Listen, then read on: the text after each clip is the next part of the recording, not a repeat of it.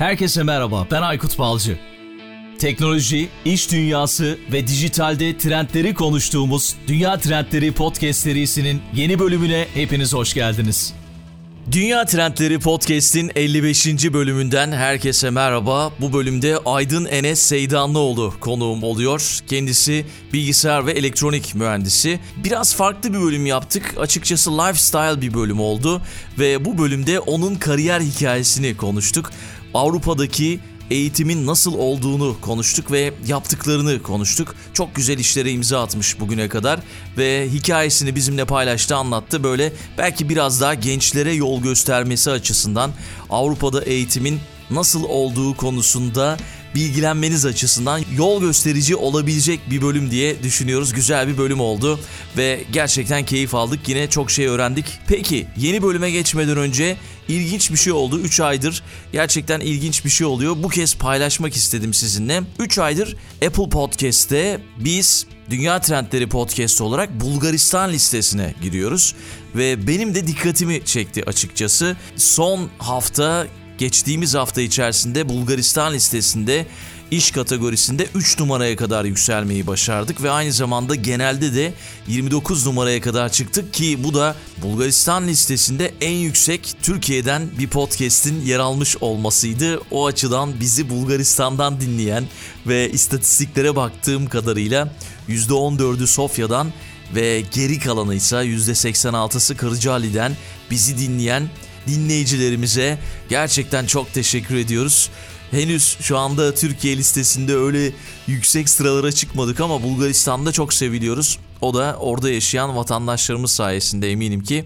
Onlara çok teşekkürler. Özel bir teşekkür göndermek istedim. Şimdi bu bölümü dinliyorlarsa eminim ki çok çok sevinecekler. Umarız önümüzdeki günler içerisinde Apple Podcast'te, Spotify'da üst sıralarda yer alma şansını yakalarız. Her zaman söylüyorum öyle çok fazla dinlenmek gibi bir amacım yok. Çok fazla sayılara da takılmıyorum açıkçası ama ne kadar çok daha fazla kişiye ulaşırsak o kadar iyi. Hep beraber burada her hafta bir şeyler öğrenmeye çalışıyoruz. Umarım sizin için yararlı oluyor, yararlı geçiyor. Daha fazla kişiye ulaşırsak da daha motive edici bir durum olabilir diye düşünüyorum. Peki bu girizgahın ardından hemen bir kez daha hatırlatayım. aykut.dünyatrendleri.com Instagram Twitter bizi dünya trendleri olarak takip edebilir, bulabilirsiniz. Aynı zamanda bir de LinkedIn hesabımız var. Oradan da bizi takip edebilir. Her zaman olduğu gibi Ekşi Sözlük'ten, Apple Podcast'ten, Google Podcast'ten yorumlarınızı bizimle buluşturabilirsiniz. Takip ettiğiniz platformlardan da aboneliğinizi yapıp bildirimleri açmayı unutmayın diyorum ve hazırsanız yeni bölüme geçiyoruz. 55. bölüme başlıyoruz. Aydın Enes Seydanlıoğlu şu anda karşımda. Selamlar Enes merhaba nasılsın? Merhaba, merhabalar. Çok teşekkür ediyorum. Sağ ol. Sen nasılsın? Ben de iyiyim, çok iyiyim. Yine aynı ülkeden biriyle konuşmak gayet güzel. Sen de Almanya'dasın şu anda. Nadir evet. olan bir durum bizim podcast için. Genelde Türkiye'den konuklarım oluyor. Sen de hoş geldin. Nasıl geçiyor bu korona dönemi? Zorluk zamanlar atlatıyoruz birlikte Almanya'da. Evet ya maalesef. Yani sadece Almanya için değil, bütün dünya için zannediyorum çok zorlu bir süreç oldu. Yeni bir hayat tarzı, yeni yeni alışkanlıklar ortaya çıkmaya başladı. Tak bir şekilde işte hayatımızın belli alanlarında kısıtlamalar söz konusu oldu ama umut ediyorum ki en kısa sürede bütün dünya bu süreci, bu zorlu süreci atlatır ve tekrar normal hayata geri dönme şansı elde eder. Evet inşallah biz de böyle umuyoruz. Artık biraz da yani tabii sağlık çok daha önemli de biraz da sıkıldık yani bu durumdan. En kısa zamanda biter senin de dediğin gibi. Evet ya inşallah. Peki bugün bu bölümde ilginç bir bölüm olacak. Çünkü senin kariyer hayatını, kariyer yolculuğunu dinleyeceğiz. İlginç bir hikayen var gerçekten. Ben duyduğumda çok şaşırdım. Çok da takdir ettim seni açıkçası. Ve biraz bundan bahsedeceğiz. Şu anda bilgisayar ve elektronik mühendisi olarak çalışıyorsun. E, boşta çalışıyorsun bilgisayar ve elektronik mühendisi olarak Almanya'da. Ama oraya gelene kadar çok farklı bir kariyer yolculuğun olmuş gerçekten. Ve istersen biraz seni tanıyarak başlayalım. Sonra benim sorularım olacak sana merak ettiğim. Öyle devam ederiz diye düşünüyorum. Tabii. Aydın Enes Seydanlıoğlu. Ben öncelikle bu arada kendimi tanıtmadan önce övgülerin için teşekkür ediyorum. 19... Rica ederim. Muş doğumluyum. Almanya'ya 2004 senesinde geldim. Üniversite okuma amacıyla. Daha öncesinde işte lise dönemini Türkiye'nin muhtelif şehirlerinde geçirdim. Kendi memleketimde ve Ankara'da olmak üzere. Ardından Almanya'ya geldikten sonra ilk etapta tabii dil eğitimini halletmek gerekiyordu. Almancayı öğrenmek gerekiyordu. Hiç bilmiyor muydun? Almanca şöyle yani Almancam yok denecek kadar kadar az. Türkiye'de Anadolu Lisesi çıkışlıyım. Anadolu liselerinin eskiden Türkiye'de orta kısımlarında Almanca yabancı dil olarak öğretilirdi. Hı hı. Yani en azından benim okuduğum okulda öyleydi. İngilizce bizim eğitim dilimizdi. Almanca yabancı dilimizdi. Hı hı. Fakat e, Almanca'ya dair pek bir şey öğrendiğimizi söyleyemem. Çünkü haftada 2 saatlik bir ders süremiz söz konusuydu ama İngilizce konuşabiliyordum Almanya'ya. Hı hı. Şöyle bir şey başladı Türkiye'de. Çok kesiyorum ama yani Avrupa'nın en çok konuşulan ikinci dili Almanca ve Türkiye'de bizim İngilizceden sonra en çok Almanca'ya odaklanmamız gerekiyor gibi zaman zaman sosyal medyada böyle paylaşımlar görüyorum. Gerçekten de doğru herhalde bu. Ya tabii gerçekten Almanca'ya odaklanmak gerekiyor mu? O konuda çok net bir şey söyleyemem ama şunu söyleyebil söyleyebiliriz. Almanya ve Türkiye ilişkilerinin diğer Türkiye'nin diğer ülkelere olan ilişkilere kıyasla daha özel bir ilişki Hmm. olduğunu söylemek mümkün. Doğru. Yani burada zaten 5 milyon üzerinde bir Türk nüfus var. Türk toplumu yaşıyor Almanya'da. Sadece Almanya e, değil, İsviçre de Almanca konuşulan ülkelerden biri. Avusturya. Avusturya. Dolayısıyla bu ülkelerde de yoğun Türk nüfusu yaşıyor. E, aynı zamanda ticari ilişkiler çok yoğun. Türkiye-Almanya ticari ilişkileri çok yoğun. Yani bu bağlamda Almanca önemli bir dil. Türkiye'de öğrenilmesinin bir fayda getireceğini düşünüyorum ben. Hı hı. E, ileride bu, burayla iş yapmak isteyen insanlar için. Hı hı. Yani o anlamda önemli tabii. Sonra Almancayı öğrendin. Evet. Ee, Yani şöyle dil okuluna başladım önce. Ee, Almancam çok yoktu ama İngilizceyi konuşabiliyordum. Çok rahat konuşuyordum. İyiydi de İngilizcem. İngilizceyi öğrenmiş olmanın Almancayı öğrenmede çok büyük katkılarını gördüm. Yabancı bir dil nasıl öğrenilir? Öğrenilir. En azından buna hakimdim. Almanca kursa yazıldım. Yaklaşık 8 ayla 1 senelik bir süre zarfında. Dilli dil kursunu bitirdikten sonra dil sınavına girdim. Burada üniversiteler tarafından yapılıyordu o zaman. Ee, dil sınavını geçtim ve başvuru hakkı doğdu yabancı öğrenci olarak üniversitelere. O zaman işte birçok birkaç üniversitenin bilgisayar mühendisliği, bilgisayar ve elektronik mühendisliği bölümlerine başvuruda bulunmuştum. Zaten onu okuma amacıyla Türkiye'den buraya geldim. Tabii bilgisayar mühendisliğinde farklı alt- dalları var. Burada biraz daha spesifik yapıyorlar o işi. Yani böyle Türkiye'deki gibi bir çatı altında sadece bilgisayar mühendisliği değil. İşte fi- finans yazılım e, ya da işte komünikasyon teknik gibi böyle farklı farklı hı. Odaklanıyorlar yani. ben onun bilincinde de değildim o zaman açıkçası. Fakat böyle çok tavsiye edilen Estingen Üniversitesi'nde bir bölüme başvurdum. Tabii bunu birebir Türkçe'ye tercüme ettiğimiz zaman İngilizce'de University of Applied Sciences yani Uygulamalı Bilimler Akademisi olarak geçiyor burada Hı hı. o tip okullar. Bunların normal klasik üniversitelerden farkı daha pratik ağırlıklı öğrenci yetiştirmeleri. Yani oradan mezun olan mühendisler daha fazla böyle sanayiyle, endüstriyle ve laboratuvarlarla iç içe mezun oluyorlar o okullardan. Öyle bir okuldan kabul aldım bilgisayar mühendisliğine, bilgisayar ve elektronik mühendisliği bölümüne. 2005 senesinde başladım. Yani geldikten bir sene sonra başladım. Dili öğrendim, dil sınavını geçtim ve başladım üniversite eğitimine. 2007 senesine kadar işte bazı temel dersler ve elektronik yazılım üzerine bir takım çalışmalar yürüttük. Bizim zorunlu staj dönemimiz vardı ki hala da var zannediyorum o programda. Almanya'daki birçok mühendislik fakültesinde bu böyledir. Yani bir dönem sadece zorunlu staj yaparsınız 6 ay Hı hı. e, endüstride, sanayide, herhangi bir fabrikada ya da şirkette. Ben o zaman işte Japonya'da Bosch Corporation'a başladım. Oradan hasbelkader bir kabul geldi işte mülakat sonrasında ve bir Japonya serüvenimiz oldu. Tokyo Oo, süper. yakınlarında Higa- Higashi Matsuyama şehrinde 6 ay kadar bir staj yaptım Bosch fabrikasında o zaman Bosch Corporation'da. Staj dönemi bittikten sonra tekrar Almanya'ya geri döndüm. İşte 6 aylık stajın ardından. Tabii orada çok ciddi tecrübeler ediniyorsunuz. Yani bu staj dönemi öyle şey oluyor. Çok katkı sağlıyor mesleki anlamda insana. O işin bir boyutu. ikinci boyutu ise e, kültürler arası bir şey elde ediyorsunuz. Yani bir tecrübe elde hı. Yani farklı kültürlerle nasıl çalışabilirsiniz? Yani günün sonunda hiç bilmediğiniz bir ülkede hakim olmadığınız bir dille iş yapmaya çalışıyorsunuz. İşte Hindistan'dan, Japonya'dan, Almanya'dan, Fransa'dan, dünyanın muhtelif bölgelerinden birçok mühendisle birlikte iş yapmaya çalışıyorsunuz. Bunların bu bu yurt dışı stajının bu anlamda kişisel gelişime, mesleki gelişime çok ciddi katkıları oluyor. Böyle bir şansım oldu. Orada işte aynı zamanda tabii Japonya'yı da tanıma şansım oldu. İşte farklı şehirlerini falan görme imkanı elde ettim. İş kültürü çok farklı bir kere Almanya'dan. Hı hı. Onlar daha farklı çalışıyorlar. Almanlar daha farklı çalışıyorlar. Yani e, değişik e, çalışma tarzlarıyla karşılaşıyorsunuz. Ardından staj bitti. 2000, 2007'de stajı yaptım. 2007'nin sonunda, 2008'in başında Almanya'ya dönmüş. Döndükten sonra işte tekrar e, geri kalan dersleri halletmeye ve o sınavları bitirerek mezun olma çalışmaları içerisine girdim. 2008'in sonundan 2009'un işte ortalarına kadar da diploma tezimi yazdım. Yani burada tabii diploma tez yazımı da yine ayrı bir dönem. Onu da gene üniversitede değil sanayi içerisinde yapabiliyorsunuz. böyle bir imkan sunuyor size eğitim sistemi. Onu da yine boşta yapmış oldu, yaptım. Yani Almanya'da bu defa boşta başka bir bölümde e, diploma tezimi yazma şansı elde ettim. O Ve- tezi yazmak da gerçekten çok zormuş. Buradaki arkadaşlarımla zaman zaman konuşuyorum. Kafamızda saç kalmadı falan diyorlar yani.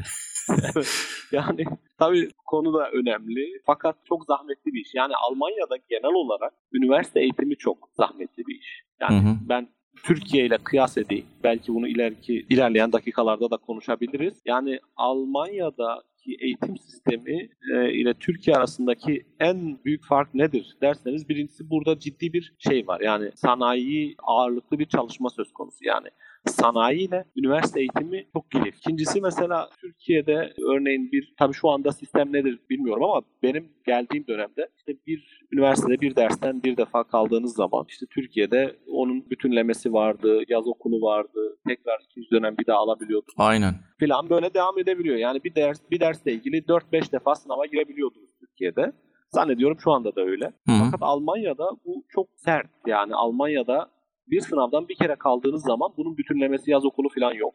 İkinci defa giriyorsunuz aynı sınava. İkinci defada kaldığınız zaman size üçüncü bir sınav hakkı çok nadiren tanıyorlar. Yani Hmm. okuldan atılma imkan atılma olasılığınız çok yüksek. Yani okuldan atılıyorsunuz, atılmakla kalmıyorsunuz. Atıldığınız dersin okutulduğu bir bölüme devam hakkı da tanımıyor size eğitim sistemi. Oo. burada. Yani örnek veriyorum. Fizik dersinden bir defa kaldınız. Size ikinci defa o sınavı tekrar etme hakkı sunuluyor. İkinci defada kaldığınız zaman çok böyle ölüm gibi çok önemli, geçerli bir gerekçeniz yoksa üniversite sizi atıyor. Hı hı. Fizik dersinden atıldığınız için fizik dersinin okutul- okutulduğu bölümlere devam etme hakkınızı da elinizden al. Yani sen bu işi yapamıyorsun diyor kardeşim. Mühendislik okuma git sosyoloji oku, tarih oku ya da başka bir şey oku hı. Yani böyle sert bir sistem. Dolayısıyla biz de yabancı bir dille, bu sistemle savaşarak okuldan mezun olduk. Süper. Ee, Harika. Zorlu bir süreçti yani. Peki Enes gerçekten ha, harika bir eğitim yolculuğu diyelim. Peki senin yurt dışı hikayen fikrin yani yurt dışı hikayesi fikrin nasıl ortaya çıktı? Yani Türkiye'den Almanya'ya gitme fikri. Ya tabii mühendislik benim kafamda olan bir meslekti. Bunu gerçekten arzuluyordum. Yani özellikle tabii Türkiye'de de o dönemde hem şartlar bugünkü gibi değildi. Bir. ikincisi Almanya'da yani mühendislik fakültelerinin çok iyi olduğunu biliyordum. Hı hı. En azından buna vakıftım. Dolayısıyla ben bu işi oku yapacaksam, bu bölümü okuyacaksam Almanya'da olması gerektiğini düşünüyordum. O bağlamda işte bir takım girişimlerde bulundum. Burada okuyan e, arkadaşları bulmaya çalıştım. Tanıdıklar vasıtasıyla. Hı hı. İşte nasıl okunur, okunmak için şartlar nelerdir, bu şartları ben yerine getiriyor muyum, getirmiyor muyum? Bu bağlamda işte yani yoğun bir araştırma süreci sonrasında hatta iki yıl boyunca araştırdım diyebilirim. İşte yazışmalardır, araştırmalardır, işte bölümlere bakmalardır vesaire. Bu yoğun araştırma süreci sonrasında böyle bir karar aldım. Ondan sonra da girişimlerde bulundum. Fakat gelmek de çok kolay olmadı açıkçası. Yani e, o zaman tabii bizim geldiğimiz dönemlerde e-mail, internet ortamı bu kadar, bugünkü kadar hızlı değil. Bir Tabii. e, evrak bekliyorsunuz mesela. Size postayla yolluyor üniversite. Evrak geliyor. İşte bir harf hatası var ya da bir isim hatası var. Onu konsolosluğa vereceksiniz gelmek için. Onun düzeltilmesi için işte tekrar geri dönüyorsunuz onlara. Onların size düzeltilmiş halini göndermesi bir dört hafta daha sürüyor postayla falan. Yani böyle çok meşakkatli bir süreç. Almanya'daki bu sistem hala devam ediyor mu bu yazışma mektup durumu? Maalesef yani dijitalleşme konusunda olması gerektiği yerde değil Almanya. Yani işte bizim kullandığımız e-devlet işte ne bileyim en, en ufağı Almanlarla konuştuğumda işte tahlil sonuçlarını alacak diyelim ki hastaneden. Evet. Diyorum ki niye hastaneye gidiyorsunuz? Yok mu e-nabızınız? Oradan gidip baksanıza. O ne falan diyorlar. Bizde hani bizde öyle bir şey yok. Hani uzaktan erişemiyoruz. Sadece kişiye veriyorlar. Hani kişinin kişi haklarının korunması kapsamında gibi hani Yani bu tip şeyler burada çok fazla ya. Ama işte diğer yandan pratiklik açısından da baktığımda Türkiye'de bazı şeyler gerçekten karşılaştırdığımda ön planda yani. Evet. Yok, kesinlikle katılıyorum. Yani Almanya'da da bu bilim çevrelerinde çok tartışılan bir konu haline geldi. Yani bu kişisel hakların korunması meselesinden dolayı çok bu alanı esnetmiyorlar. Bu da onların geride kalmasına sebep oldu. Yani aynı zamanda yapay zeka konusunda da hı. dijitalleşme konusunda birçok konuda böyle Asya ülkeleri şu anda biraz daha böyle önde götürüyor bu süreci.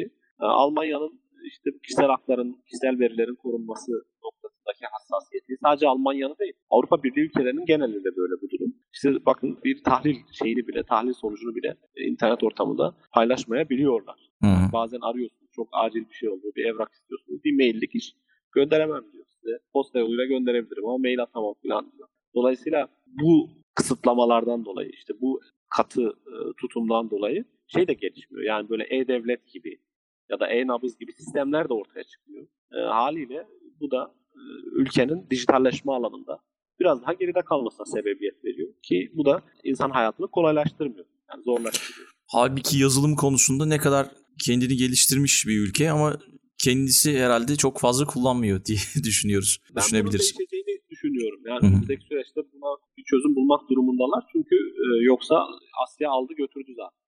Hı. Peki bu farklardan bahsettik ya e, Enes. Türkiye ve Almanya'da üniversite sistemi hakkında, üniversite sistemi arasındaki gözlemlediğin temel farklar neler? Birazcık az önce girdim buna ama belki Evet, bundan evet. bahsedebiliriz. E, İşte bu bahsettiğim mesela işte bu girizgah olarak sınav sistemleri arasındaki fark. Yani burada bir kere sınav sistemleri çok sert. Yani e, burada işi gerçekten çok iyi işe yatkın değilsen. Yani seni mezun etmiyorlar. Yani okuldan Hı hı. atılma olasılığı burada e, yüksek. Yani Türkiye'de bir okula girildiği zaman bir şekilde çıkılıyor diye zannediyorum ben. En azından öyle bir Evet, Fakat- öyle ya. Yani maalesef öyle. Almanya'da böyle değil. Yani Almanya'da üniversiteye girmek mesele değil. Üniversiteden çıkmak mesele. Yani Hı hı. örnek vereyim. Stuttgart Üniversitesi'nin makine mühendisliği bölümünün ilk dönemine gidin. Bin kişi bir amfide ders yani makine mühendisliği bin tane öğrenciyi kabul ediyor. Ama mezun sayısına bakın. 50 tane mezun var. Oo. Yani böyle bir sistem. Dolayısıyla üniversiteye girmek mesele değil, üniversiteden çıkmak mesele. Üniversiteden çıkan o mühendisler de işte nasıl mühendis oluyor onu siz hesap edin. Evet. Yani demek ki işi bilen mühendisler oluyor. Yani mesela temel farklardan birisi bu. İkincisi mesela benim çok dikkatimi celbetti. Özellikle ben okul okumaya başladığım dönemlerde böyle şey oldum yani bunu hayretle karşıladım. Bizim derslerimize gelen üniversite hocalarımızın kahir ekseriyeti endüstriden bize gelen hocalar. Yani örnek veriyorum. Adam 30 yıl Mercedes'te ya da işte Porsche'de, Bosch'ta herhangi bir firmada yönetici olarak çalışmış sanayiyle iç içe. Hı hı. İşi bırakıyor belli bir süre sonra üniversiteye geliyor profesörlük yapıyor. Yani onun İşte. verdiği bilgiyle sadece teorik bilgiye sahip bir üniversite hocasının verdiği bilgi arasında fark oluyor. Zaman zaman ben bunu e, işte memleketimdeki bir meslek yüksek okulunda arıcılık, balcılık konusunda üniversitede dersler veren bir tanıdığımla konuşmuştum. Kendisi ilkokul mezunu ama üniversitede o işle ilgili o yetkinlikte ders verecek biri yok yani. Evet. İlkokul mezunu biri üniversitedeki öğrencileri işte arıcılık, balcılık konusunda ders verebiliyor. Belki bizim eksiğimiz hani bu yönde dediğinde Evet. gibi. O verdiğin örnek çok doğru. E, gerçekten hani bunu bunu örnek almamız gerekiyor açıkçası. Kesin, kesinlikle. Yani bunu şeyde de görüyoruz. Hani endüstri içerisindeki hiyerarşide de görüyoruz. Ben mesela unutmuyorum Porsche'de çalıştım ben. Belki işte nerelerde çalıştığıma falan değinirsek biraz sonra ondan da bahsedelim. Hı hı. Tabii tabii onları da mutlaka dinleyelim. Çok önemli yerlerde çalışmışsın çünkü. Sen biraz böyle mütevazi anlattın ama. Estağfurullah. Yani iki yıl kadar Porsche'de çalıştım ben sistem mühendisi olarak. Şimdi o dönemde bizim işte yazılım ve e, donanım bölümlerinin şeyleri vardı. Yani e, işte nasıl diyelim managerlar, yöneticileri vardı. Donanım bölümünün menajerinin üniversite mezunu olmadığını hı. 4 yıllık bir bölümden mezun değildi yani. Ama hatırladığım kadarıyla altında 80 kadar üniversite mezunu mühendis çalışıyordu. Ve bunların içinden doktorası olanlar da var. Vay be. Yani işte biz yetkindi yani bu konuda ehildi. biz işte böyle çok fazla Türkiye'de üniversite olayına kafayı takmış durumdayız. Hani üniversite mezunu olmazsan olmaz hani gibisinden.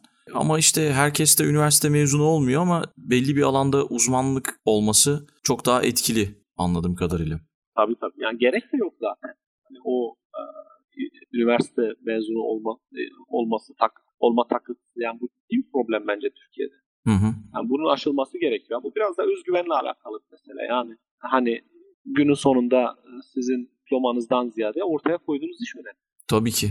Peki bu şey endüstri bünyesinde yaptığın stajdan bahsettin ya işte tez döneminden bahsettin. Üniversite eğitim sürecine neler kattı yani? Belki biraz ondan bahsedebilirsin. Orayı biraz geçtik sanki. E, Çok büyük faydası olmuştur çünkü bağlantılı az önceki soruyla beraber anlattıklarına. Biz çünkü genelde Türkiye'de şöyle oluyor. Mesela bir örnek vereyim. Geçenlerde bir birisi yazdı Instagram'dan. İşte dedi ki abi ben staj yapacağım ama stajımı naylon yapacağım. Tanımıyorum kendisini. Dedi ki radyoculuk konusunda neler yapılır? Bir staj dosyasıyla ilgili bana yardımcı olabilir misin dedi. E dedim ki yani bu sana bir katkı sağlamayacak. Yani nasıl olacak bu? Hani ben hazırlarsam bu dosyayı tamam önemli değil tanımıyorum zaman da ayırayım. Senin için bunu hazırlayayım ama sana hiçbir katkı sağlamayacak bu. Ya işte böyle abi tatil yapmam gerekiyor, çalışmam gerekiyor başka yerde falan gibi bahaneler uydurdu. O zaman dedim ben şöyle yapıyorum. Ben sana konu başlıklarını yazarım. İşte şu departmanda şu yapılıyor, şu departmanda bu, bu var, şunları bunları yaptım şeklinde. Altını sen doldurursun dedim. Araştırırsın tamam mı dedim. Tamam dedi. Belki kötülük yaptım kendisine. Bilmiyorum ama şimdi herkesin mantığı bu Türkiye'de. Yani Var. naylon staj yapalım. Ama aslında staj yapmanın önemi çok daha farklı ki sen bunun faydasını görmüşsün anladığım kadarıyla. Çok Evet. fazla.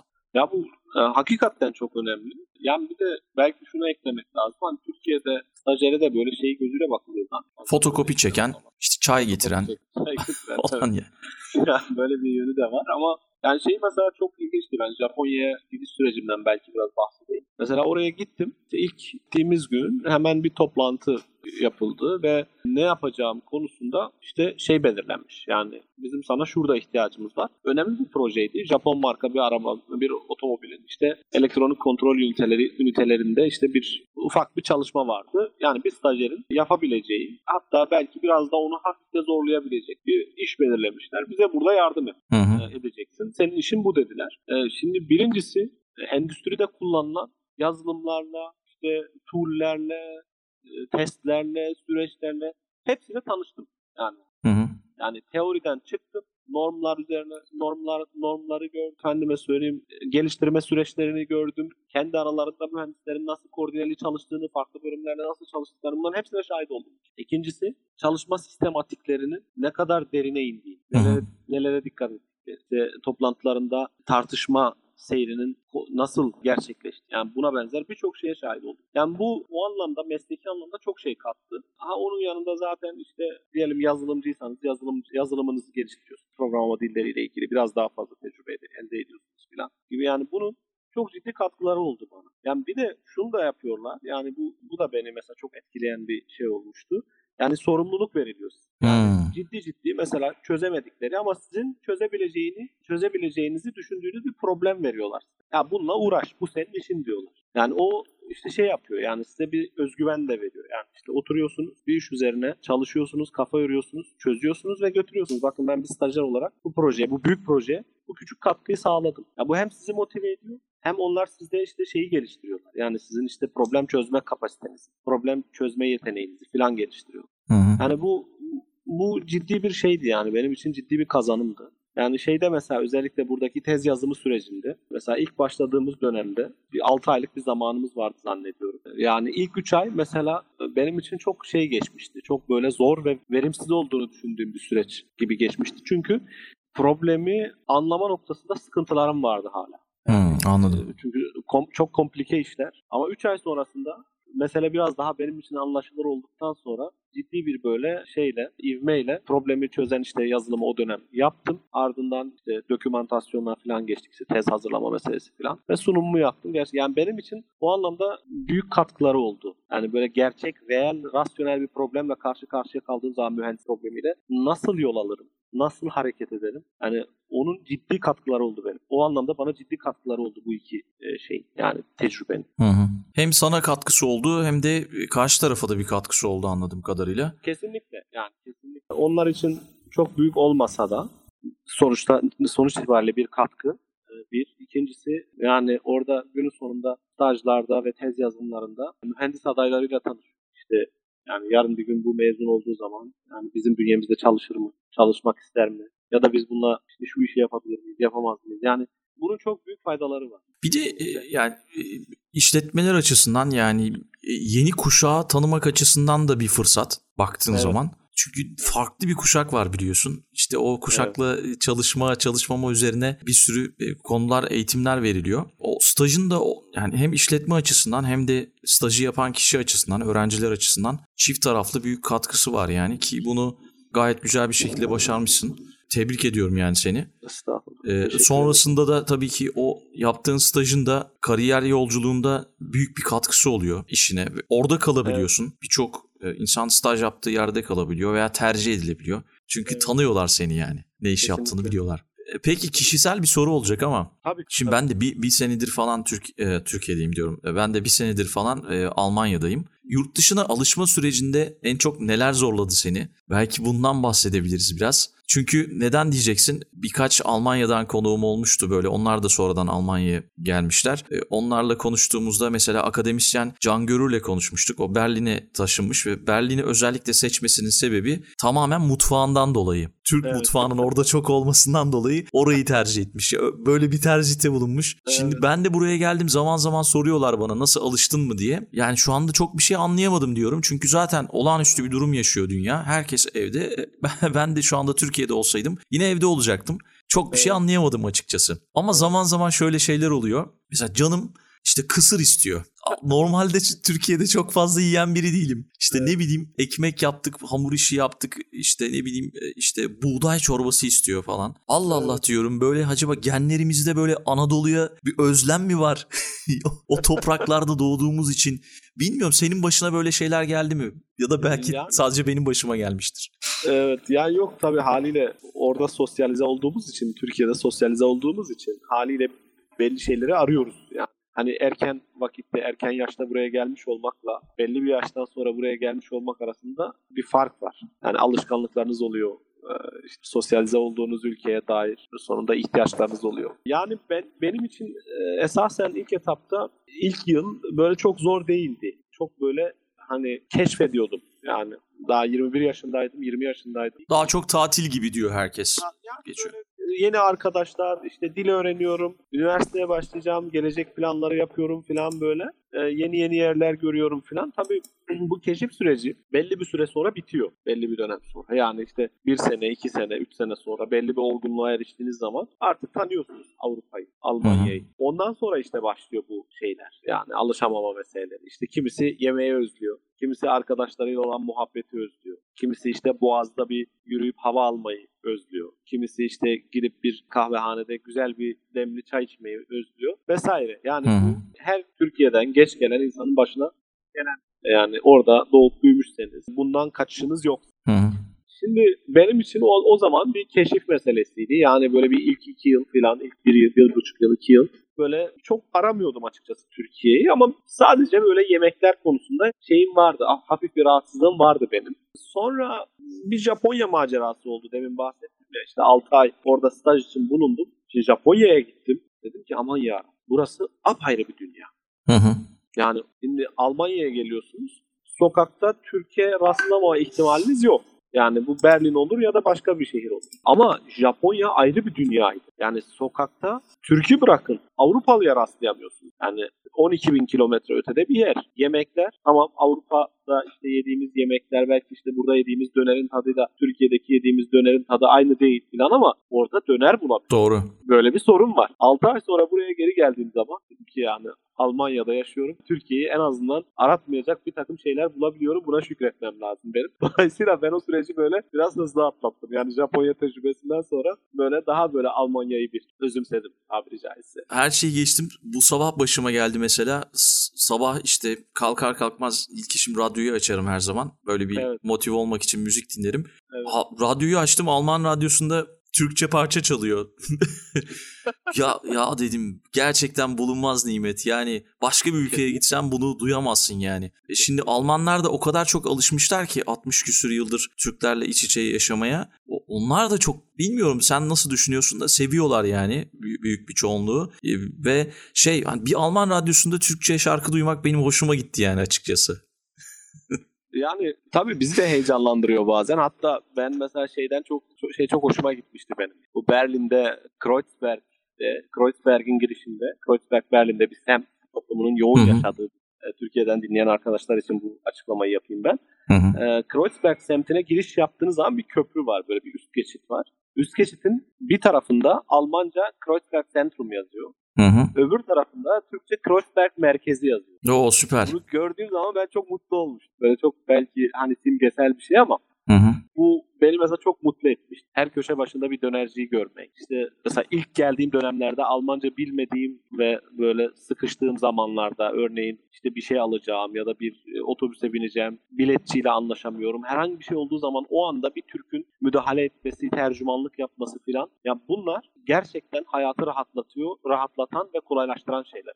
Evet. Dolayısıyla o yurt dışında yaşama zorluğunu aslında Almanya'da çok ciddi yaşamıyor. İşte onu ben Japonya'da gördüm. Evet. Yani bırakın şeyi, Katılıyorum ben de.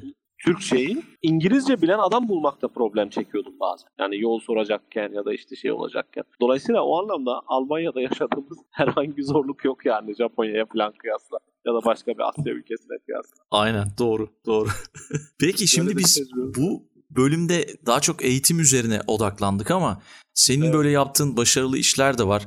Çok of- onlara fazla girmedik. Belki ondan bahsedebiliriz. Yapay zeka konusunda bir takım çalışmalarım var ve geçtiğimiz günlerde yayınlanan 2020 dijitalleşme zirvesi çerçevesinde yapay zeka standartizasyonu yol haritası yayınlandı ve bu konuda senin de katkıların oldu bildiğim Evet. kadarıyla. Belki biraz bundan bahsedebiliriz. Bu benim için de çok önemli bir çalışma oldu. Yani benim de içinde bulunmuş olmam yani hem, hem kendi gelişimim açısından hem de e, yapay zeka gibi böyle gelecek vaat eden bir konu içerisinde bulunmuş olma noktası da çok faydalı bir iş oldu. Şimdi ne yaptık biz orada? Yapay zeka standartizasyonu yol haritası ile Almanya şu anda dünyada bu anahtar teknoloji için uluslararası standartların ve şartnamelerin mevcut durumunu ve ihtiyacının kapsamlı bir analizini sunan ilk ülke oldu. Hmm, Bu- çok önemli. Burada evet yani 300 civarında uzmanın katkı sağladığı bir süreç oldu. Ben de e, o standartizasyonu yazan ekip içerisinde e, yer aldım. Yani en azından kalite ve sertifikasyon bölümüne bir takım katkılarımız oldu. Bu ilk baskısında işte bu yapay zeka standartlarının yalnızca tabii teknik yönü değil, aynı zamanda e, etik ve sosyal yönleriyle de geniş böyle dinler arası bir yaklaşımla e, ayrıntılı olarak dikkate aldık bu yapay zeka meselesini. İşte bu e, Almanya Federal Hükümeti'nin 2018 yapay zeka stratejisi var. Bu 2018 yapay zeka stratejisinin 12 tane eylem planı var. Bu 12 eylem e, eylem alanından birisi bu standartların belirlenmesi meselesi. Bu yol haritasının hazırlanmasıyla da bu standartların belirlenmesi noktası hayata geçirilmiş oldu. Yani federal hükümet bu bağlamda DIN dediğimiz Deutsches Institut für Normung yani Alman Standartizasyon Enstitüsü ile birlikte ortak bir proje yaptı. Biz de o projenin çalışma grupları içerisinde yer aldık. İşte ilk 16 Ekim 2019'da işte sanayi, bilim, sivil toplum ve siyaset çevrelerinden 300'ün üzerinde katılımcının iştirak ettiği bir açılış etkinliği oldu. Federal Ekonomik İşler ve Enerji Bakanlığı'nın da ev sahipliği yaptığı bir açılıştı bu. O yol haritasıyla ilgili ilk e, çalışmayı burada başlattık. Bu yani yapay zeka standartizasyon yol haritası, haritasının amacı işte Alman ekonomisi, uluslararası rekabet edilebilir, edilebilirliğini destekleyen ve Avrupa kriterlerini uluslararası düzeye yükselten normlar ve standartizasyon çerçevesinin erkenden geliştirilmesi ve belirlenmesiydi. Hı hı. Yani bu anlamda işte biz de e, katkı sağladık bu sürece. İşte bu anlamda e, eksikler, var olan şeyler bunların hepsi bir bu çalışma etrafında toparlandı ve demin de senin bahsettiğin gibi 2020 dijitalleşme zirvesinde sunuldu. Hükümete sunuldu. Evet, hükümete sunuldu evet. Buna, bu rapora ulaşabiliyor mu herkes? Yoksa Tabii, tabii. Yani Ha. İngilizce ve Almanca şeylerimiz var. tamam paylaşırız onu biz şeyde Tabii. podcast'ın açıklama kısmında. 236 sayfalık bir rapor. Onu pay, tabii paylaşılabilir. Onun linkini paylaşırım ben bulurum şeyden. Peki bir de otonom sistemler üzerine senin çok çalışmaların var. Otonom araçlar üzerine biz bölümler yapmıştık ama işte Alman Evet. otomotiv firmalarında otonom sistemlerin üzerine uzun yıllar çalıştın. Bu teknolojinin gelişimiyle ilgili hala takip ediyorsundur eminim ki. Belki bundan biraz bahsedebiliriz. Gelişmeler neler, ne olacak yani önümüzdeki günlerde. İşte mesela uçan, geçenlerde bir haber okudum. Hollanda'da mıydı yanılmıyorsam? Uçan taksiye, uçan araçlara izin çıkmış herhalde. Ee, otonom araçlarla ilgili ne gibi gelişmeler var acaba? Yani bu konuda Almanya gerçekten şey e, şey yani ileride olan bir ülke. Bu otonom sürüş teknolojileri noktasında ben e, direksiyon sistemlerinde işte proje liderliği yaptım birkaç. Bunların içerisinde o dönemde ilk böyle ilk komponentleri vardı şey otonom sürüşün. Yani ilk fonksiyonları, ilk yazılımlarını bulabiliyorduk. Şimdi tabii otonom sürüşle ilgili Avrupa'daki problemlerin en büyüğü bunun hukuksal çerçevesinin henüz belli olmayışı, henüz net olmayışı. Yani bizim e, şey noktasında, teknoloji noktasında Almanya'daki otomotiv teda otomobil tedarikçilerinin ve otomobil şirketlerinin bir eksiği yok şu anda. Yani hatta bu otonom sürüş fonksiyonları yıllardır mevcut. Yani e, farklı farklı bağlamlarda, farklı farklı konseptlerde mevcut arabalarda da kullanılıyor. Hı hı. Fakat yani %100 otonom sürüşün hukuki çerçevesi henüz netleşmediği için Avrupa Birliği sınırları içerisinde otonom araca rastlamakta mümkün değil. Yani şu anda hali hazırda yok. Mesela işte Tesla'nın Amerika'daki işte otonom sürüş fonksiyonları Avrupa Birliği sınırları içerisinde şey değil. Bunun Aktif izin verilmiyor. Tabii ama teknolojik olarak aşağı yukarı bütün fonksiyonlar şu anda mevcut. Hem de yıllardır mevcut. Yani işte bunun farklı farklı şeyi var, örnekleri de var ama hem bunun hukuki altyapısı ve etik altyapısı şey olmadığı için, hazır olmadığı için piyasada bunları görmek mümkün değil. Yani tam otonom olarak. Hı hı. Bir de tabii şehirleşme üzerine de planlamalar yapıyorlar. Otonom araçlar gelirse şehirlerin de değişmesi gündemde. Onunla ilgili de sanırım yine Berlin'de çalışmalar yapıyorlar. O da farklı bir açı. Ee, ama tabii gelecek yani en, en kısa sürede e, hayatımıza. Öyle gözüküyor. Yani, tabii yani çok yani büyük değişiklikler değişiklikler olacak yani önümüzdeki süreçte. Çünkü yani çok hızlı ilerliyor. Çünkü yani bundan işte 10-15 sene önceki teknolojik gelişmelerle bugünkü geldiğimiz geldiğimiz düzeye baktığımız zaman yani, yani müthiş bir dinamizm var. Yani bunu yakalamak gerçekten ciddi bir iş. Dolayısıyla yani bu zaman ruhunu yakalayan ülkeler, yakalayan sanayiler alıp götürecek ama yakalayamayanlar işte geride kalacak. Dolayısıyla yani e, bu süreci, bu dönemi çok iyi okumak lazım. Hı hı. Yani iyi okumak lazım. Eğitim sistemlerini ona göre entegre etmek, ona göre belirlemek lazım. Ee, yeni yetişen nesili ona göre yetiştirmek lazım ki e, rekabet edilebilir edile, etme gücüne sahip olasınız ülke olarak. Mesela Türkiye'de de bu anlamda yapılması gereken bir takım işler söz konusu. Bir takım çalışmalar da var zaten. Yürüyen çalışmalar da var. Hı hı. Yani bu sürecin hızlanması kesinlikle daha fazla katkı sağlayacak. Üniversitelerin teknoparkları bu anlamda çok güzel işler çıkartıyorlar. Zaman zaman biz de bahsettik podcast'te ve Hı. umarım çok daha iyi şeyler çıkartırız, iyi yerlere geliriz. İnşallah. Hı. Türkiye'de de işte bu zannediyorum bir uçan araba meselesiyle ilgili bir prototip gündeme geldi. Bir prototip uçuruldu diye tahmin ediyorum. Hı hı. Yani rekabet rekabet gücüne sahip olur olan ülkeler günün sonunda piyasada varlıklarını devam ettirecekler yani teknoloji piyasasında. Hı hı. Bu önemli. Yavaş yavaş sona geldik Enes. Vallahi güzel Evet. bir sohbet oldu. Çok keyif aldım ben. Çok şey de öğrendim yine bu bölümde. Son sözleri alabiliriz senden. Ekleyeceğin bir şeyler var mı ya da unuttuğumuz, konuşmadığımız? Valla ben öncelikle ben de çok büyük keyif aldım bu sohbetten. Benim için de yani e, ciddi bir tecrübe oldu. Güzel bir böyle sohbet oldu. Yani benim tavsiye edebileceğim hususun hususların başında yani ilk olarak birincisi bu dil eğitiminin mümkün olduğu kadar erken zamana alınması. Yurt dışında eğitim yapmak istesin, istemesin öğrenciler. Bunların kesinlikle dil öğrenimini dünyayı yakından takip edebilmeleri için çok erken dil, dil eğitimine başlamalarını tavsiye ediyorum. Ben bu bir kere ciddi bir sorun yani Türkiye'de şahsi kanaatimle. Bu birincisi. İkincisi yani mümkün olduğunca okuma perspektifini geniş tutmak lazım. Dünyada ne oluyor, ne bitiyor, işte endüstri nereye evriliyor, hangi gelişmeler var, hangi konular ön plana çıkıyor, işte yapay zeka mıdır, cloud computing midir, işte bunların hepsi, hepsinden haberdar olmak ve süreci çok yakın takip etmek gerekiyor. Bu konuda proaktif davranmak gerekiyor. Benim tavsiyem bu. Ve üçüncüsü genç arkadaşlara özellikle benim bu mesajım. Kendilerine güvenmelerini tavsiye ediyorum. Kendilerine güvenmelerini tavsiye ediyorum. Çünkü insanın yani her insanda belli bir potansiyel var. Sadece bunu işleyebilmek ve ön plana çıkarabilmek önemli. Kendilerine güvensinler ve her zaman aktif bir şekilde teknik meselelerin üzerine yoğunlaşsınlar. Bu kendilerini başarıya götürecektir diye tahmin ediyorum. Çok güzel, çok teşekkür ediyoruz Enes. Bir de senden kitap önerisi isteyeceğiz. Sonra da kapatırız, veda ederiz diye düşünüyorum.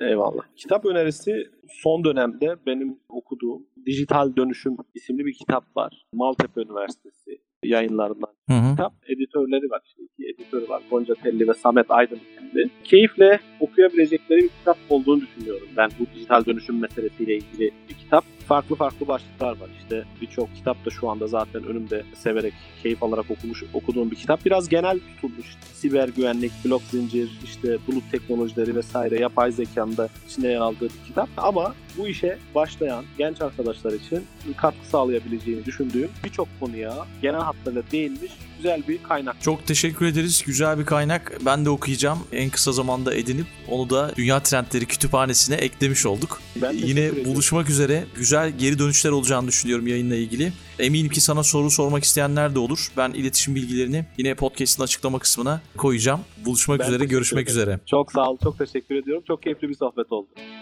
Dünya Trendleri Podcast serisinin bu bölümünün sonuna geldik. www.dünyatrendleri.com Twitter'da @dünyatrendleri, Instagram'da dünya.trendleri adreslerinden Dünya Trendleri Podcast'i takip edebilirsiniz. Unutmayın önerileriniz ve merak ettikleriniz içinse info.dünyatrendleri@gmail.com adresinden mail atabilirsiniz. Bu bölümü dinlediğiniz için çok teşekkürler. Yeni bölümde tekrar buluşmak üzere.